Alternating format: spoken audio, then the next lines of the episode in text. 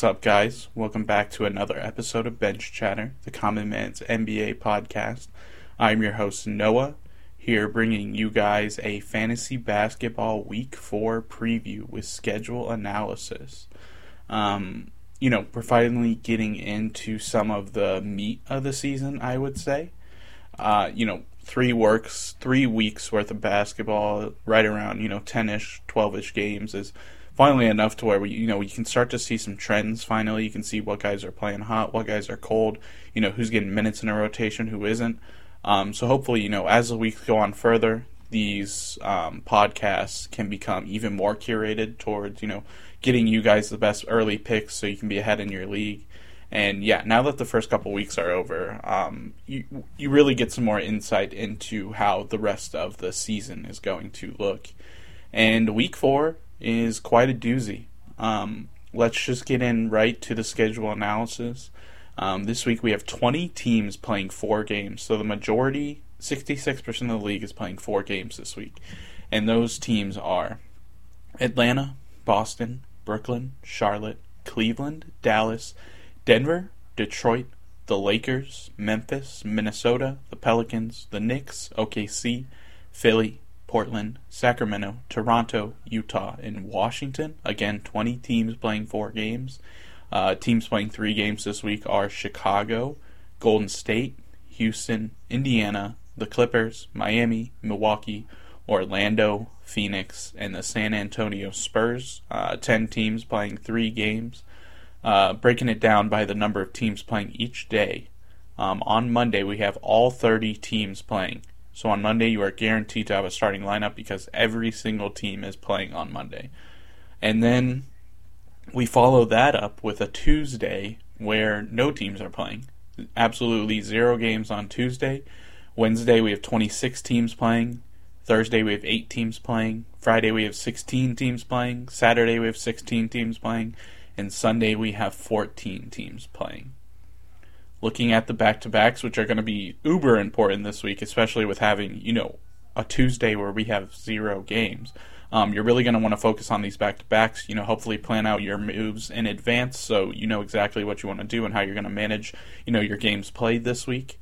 Um, Monday, Tuesday, no back to backs. Tuesday, Wednesday, no back to backs. Um, so immediately, you know, you should be looking for that Wednesday, Thursday, where Atlanta, Charlotte, Dallas, New Orleans, and Portland all have a back to back. Those are going to be super important because um, Thursday, Friday, no back to backs as well. Friday, Saturday, we have Boston, Detroit, Toronto. Saturday, Sunday, we have Brooklyn, Philly, Utah, Washington. Uh, Sunday, Monday, we have Golden State and OKC. Um, the Sunday, Monday back to back, you know, is important because you can pick a guy up on Sunday, get him for the last week of week four, and then also have his game on Monday to start you off on week five with a great result. Um, looking at the low volume game days, we have Tuesday with zero, of course, and Thursday with four. And teams who play on the low volume game days, aka teams who play on Thursday, we have the Hawks who have four games on Monday, Wednesday, Thursday, Saturday. We have the Hornets who have four games on Monday, Wednesday, Thursday, Saturday. We have the Mavericks who have four games on Monday, Wednesday, Thursday, Saturday. The Miami Heat with three games on my Monday, Thursday, Saturday. The Pelicans with four games on Monday, Wednesday, Thursday, Saturday. The 76ers with four games on Monday, Thursday, Saturday, Sunday. And the Blazers with four games on Monday, Wednesday, Thursday, Saturday, as long as as long as well as the Wizards, who have four games on Monday, Thursday, Saturday, Sunday. So, you know, if you're planning out your week in advance, I would definitely take note of these teams who play on Thursday. Um, there's eight of them, as they're going to be very important because Thursday could be, you know, a big defining day in this fantasy week four. Um, so just keep an eye out for all four of those teams, and if there's any players available on your waiver wire. Um, getting into dudes we're writing about this week, the first guy is DeAnthony Melton, who is 72% roster on Yahoo and 21.1% roster on ESPN. Um, one of my personal favorite moves of the offseason, the 76ers traded for DeAnthony Melton on draft night. Um, and DeAnthony Melton is a very, you know, he brings a very particular skill set to a court. Um, he is very much, you know, very good at shooting threes at a high clip and also getting steals and deflections at a very high clip, which are two things, you know, I like to see out of a fringe, you know, bench type fantasy player to have on your team. And with the news of James Harden being out for at least a month with a right foot tendon strain, um, Melton looks to be, you know, the guy who takes a st- spot in the starting rotation. He's he looks to be the guy who's going to eat up a lot of Harden's minutes and in Melton's two starts so far this season, he's averaging 14 and a half points, three and a half rebounds, three and a half assists, and three and a half steals in 32 minutes. Um, now we know that three and a half steals probably can't, you know, stay that high for all the games he starts, but um, I do believe that 14 and a half points is very reachable for Melton on, you know, hopefully two plus threes a night. And I also think he is going to show a little bit more of his playmaking here. So I honestly think that three and a half assist number could be a little low for Melton. I think he could be averaging more assists than that, um, you know, after this week. And in terms of per minute, um, Melton is a fantastic per minute producer in fantasy. Um, you know, and if you need some threes, you need a, some playmaking, and you need some steals, Melton could be your guy to pick up while James Harden is out. Um, getting into another man, Cam Thomas, 25% roster on Yahoo and 1.5% roster on ESPN. He Cam Thomas went to LSU. He is now playing for the Brooklyn Nets, a guy who um, you know, Brooklyn Nets were fans were a little hyped to get this guy. He was a, you know, he's pure scorer. Cam Thomas is. He's just electricity off the bench, and I was kind of surprised to see that Cam Thomas hadn't really played that much this season. When I was, you know, expecting him to, you know, hopefully be a good piece of that Nets bench that they could use because they certainly need the help off the bench.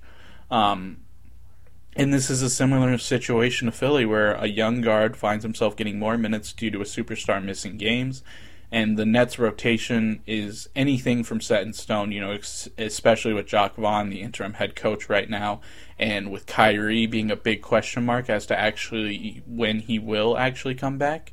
Um, and while Kyrie is out, Cam will continue to be a regular member in the rotation. Um, in Cam's last two games, on Friday he had 17 points, 6 assists, and 4 rebounds. On Saturday he had 21 points, 4 assists, and 4 rebounds. Um, honestly, the scoring is going to be there for Cam. Um, his for how far he can go in fantasy, it's really going to depend on you know how many assists, how many rebounds he can stack. But on, Cam is a bucket, so I don't expect the scoring to really drop. Um, and he looks to be a very solid addition for Week Four, and is he's pretty ready to contribute for the Nets, who have four games this week. Uh, last man in the dudes we're writing about segment is Troy Brown Jr. He is 15% rostered on Yahoo and 2% rostered on ESPN. the Lakers' rotation is still very much a work in progress. Um, they just, you know, moved Russ to the bench, and honestly, the experiment for Russ, the bench experiment for Russ, is actually going quite well for Russ at the moment. Um, it's still, you know, it's it's showing that the Lakers' problems are so much deeper than just Russell Westbrook, and it's really just a team, you know, um, a team like how they configured the team, and that it's really just not um, doesn't have the right players to play to you know LeBron, AD, Russ's strengths.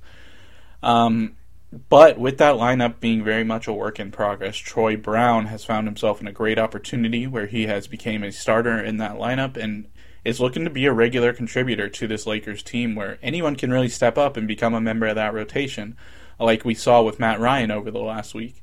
Um, in his last four games, Troy Brown Jr. is averaging 26 minutes played while putting up 11.5 points and 6.5 rebounds in that stretch. Um, while Troy Brown is out there playing with the starters, he gets a he gets great looks at threes because teams are so worried about Russell Westbrook, Anthony Davis, LeBron, and he's also a very regular contributor on the glass. Um, and forward depth is somewhat hard to find in fantasy at the moment, I would say. And if you know if you can pick up Troy Brown, if you have the chance you know, maybe he can just be your last guy in your team contributor, I don't think that's a terrible option. Um, getting into the waiver wire pickups, I figured on the waiver wire pickups I should say something about some of the guys just a little deeper than you know reading a name. Um, so I'm going to do that this week. And our first guy on the waiver wire pickups is Marcus Morris, who is on the Clippers. Um, Morris has played pretty well. He's seen a combined 72 minutes across his last two games, and on the season he's ranked 80th in per game um, 8 cat. Uh, the Clippers only have three games this week, but Morris right now is just on fire. He's shooting 53% from field goal and 38% from three. Um, and even if the field goal percentage comes down, I think Morris will be worth streaming, you know, on weeks where the Clippers have four games. Uh, we have Kentavious Caldwell Pope, who is really coming into his own on the Nuggets now. Um, he's played enough minutes, you know, where he's a little bit more comfortable. And, you know, he's averaging 11 points, 4 rebounds, 3 assists, and 1 steal. Um, currently shooting 52.8% from three, which is insane. That's going to come down. Uh, but still, Kentavious Caldwell Pope has a really strong chance to finish as a top 100 player um, in fantasy. And on weeks where the Nuggets have four games, Kentavious Caldwell Pope is certainly worth streaming. Um, Jalen McDaniels on the Hornets, not to be mistaken with Jaden McDaniels on the Timberwolves. Um, he's killing it right now for the Hornets. He scored in double dig- double digits in four out of his last five games. Um, on Wednesday, he had an 11.6 rebounds, two assists, five steal, two block game, um, and that kind of just sums up Jalen McDaniels as a player. Um, not going to really stack any one stat, but he's very good for the stocks. He's very he's a multi-category contributor. Um, and on the season, he's up to averaging 11 points, six rebounds, two and a half assists, one 1.8 threes made per game, and 1.3 steals. Um, could you know Jaden Jalen McDaniels is a good, you know, stock just in case Gordon A. Hayward ever gets hurt. Jalen McDaniels could very much see himself in the starting lineup. Um, so definitely keep an eye out on him. Max Strus, you know Max Strus at this point. You know, he's a high volume three point shooter who somehow maintains a pretty good field goal percentage, but he doesn't do much else. Um, you know, that's it. Uh, we have Larry Nance Jr., we have Davion Mitchell, uh, Zach Collins, who has actually been playing a lot for the Spurs lately. He's been pretty seeing pretty consistent minutes. Um, he's currently averaging the highest usage rate of his career at 20%, and he's just someone to keep an eye on, you know, as the Spurs season goes on farther, as, you know, hope they hopefully start tanking harder. Um, keep an eye out on Zach Collins. Uh, we have Jalen Suggs. We have Chris Boucher and Precious Achiuwa, who will both see a bump in ownership and contribution um, now that Pascal Siakam, I believe, is set to miss at least two weeks with an oblique strain. Um, so definitely keep an eye on Boucher and Precious Achiuwa, uh, DeAndre Hunter, Bruce Brown, Kevin Huerter, Lonnie Walker the fourth, who's been killing it for the Lakers, Seth Curry, Jalen Suggs, Isaiah Hartenstein, Andrew Nembhard, who could see a bump in minutes now that Chris Duarte is out with an ankle sprain for the Pacers, Jose Alvarado, Jaylen Nowell, Malik Monk, Yuta Watanabe, Justice Winslow, and Mason Plumlee. Um, and that is week four, boys. That is your week four fantasy basketball preview. As always, thank you guys for listening to another episode of Bench Chatter, the Common Man's NBA podcast. If you have any questions, hit us up on Twitter at bench underscore chatter. Leave us a like, leave us a rating, and we'll see you soon. Peace.